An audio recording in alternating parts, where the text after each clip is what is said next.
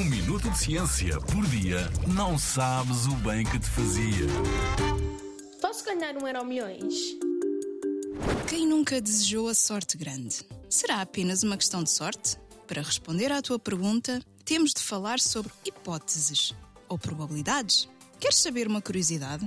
É mais provável seres atacado por um tubarão ou atingido por um raio do que ganhares o euro milhões. A sério! Vejamos. Cada boletim tem 50 números e 12 estrelas.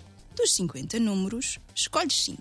Das estrelas, 2. A combinação de números e estrelas tem de ser igual à chave do sorteio para poderes ganhar o primeiro prémio.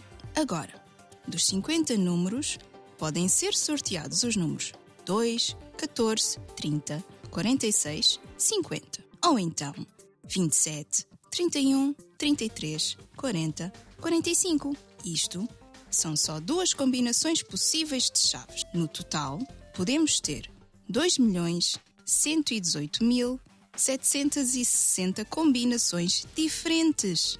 Se demorasses um segundo para fazer uma aposta com uma combinação, só passadas 588 horas e meia é que terminavas todas as combinações. No caso das estrelas, existem 55 combinações diferentes. E juntando os números e as estrelas, o número total de combinações possível é 116 milhões 531 mil e 800.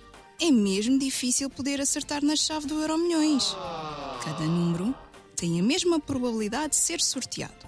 Portanto, jogar a mesma chave todas as semanas ou jogar a chave que saiu na semana passada não aumenta a probabilidade de ganhar.